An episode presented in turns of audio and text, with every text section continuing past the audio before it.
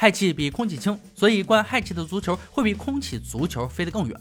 欢迎来到史上最全留言验证节目《留言终结者》第四季第四集。大家好，我是山哥。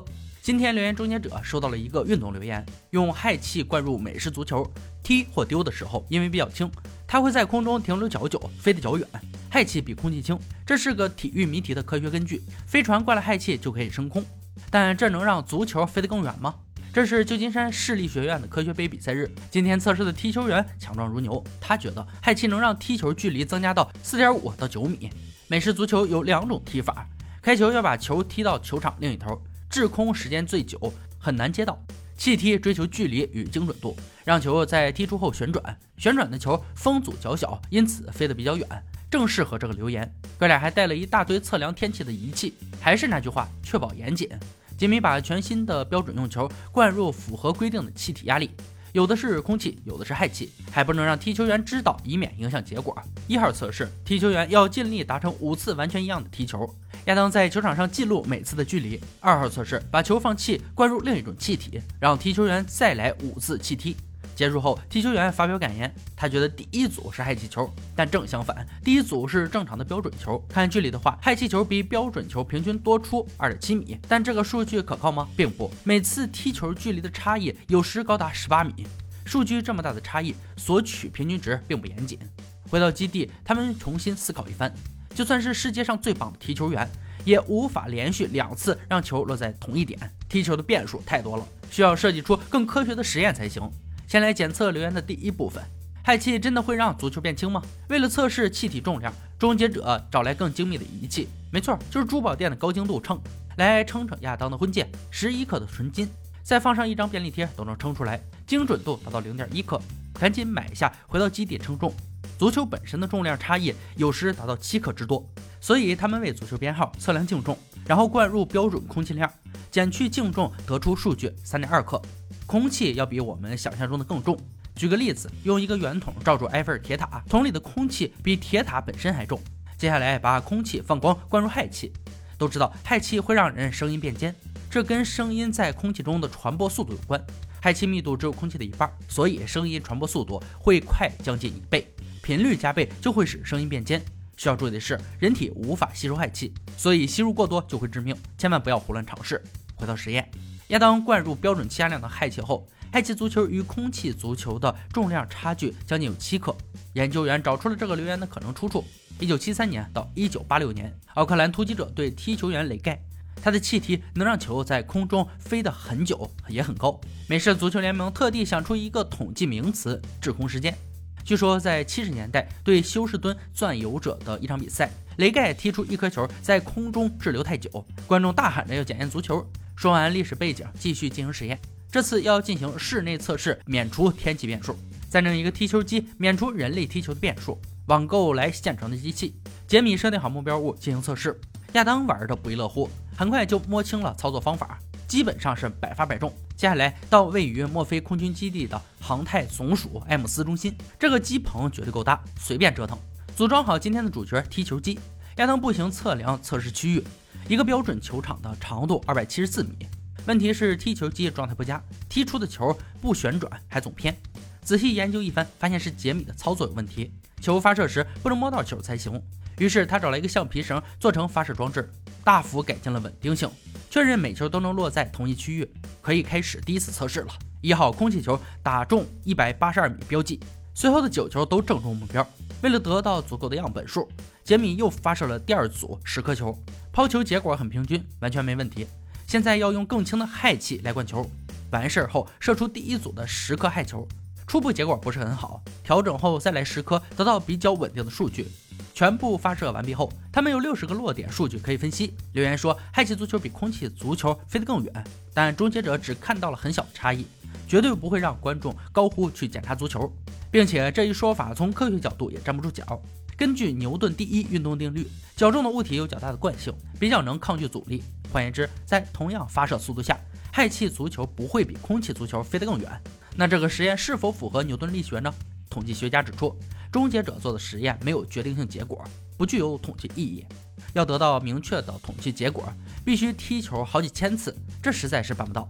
于是他们决定做最后一次实验，以确定涵盖这个留言的各种可能性。他们要自制踢球机，看看踢到足球的那一瞬间，氦气足球是不是与空气足球有差别。高速摄像机拍下空气足球飞出的秒速有 9.5 米，而氦气足球的秒速与之完全相同，留言完全破解。第二则留言是格兰找到的，说是你能用牙齿咬住对你发射的子弹，甚至有人宣称他们能办得到。那这个实验应该怎么做呢？他们要进行3个阶段的测试，先测试牙齿能否承受住子弹的力道，再测试人类的反应是否够快，来得及咬住子弹。托瑞找到一副假牙，要把一颗子弹放在假牙之间，透过气压活塞的压力让假牙咬紧，以一个摆锤装进一根铁钉，铁钉装上子弹，施加和枪发射子弹相同动能。如果假牙咬得住子弹，就能抵消子弹动能，如果无法抵消动能，子弹就会从假牙中飞出来。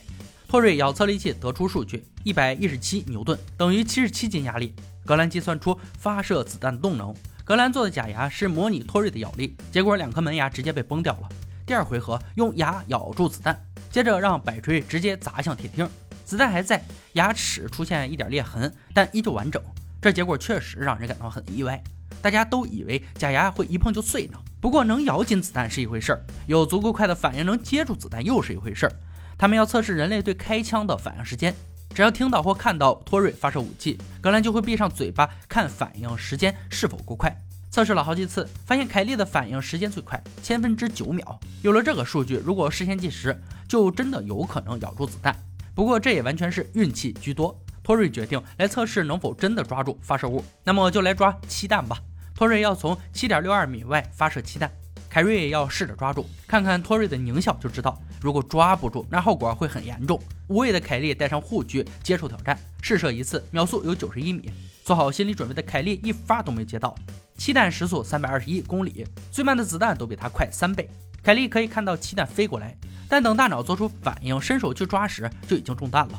如果用手都抓不住，那更别提想要用牙咬住了。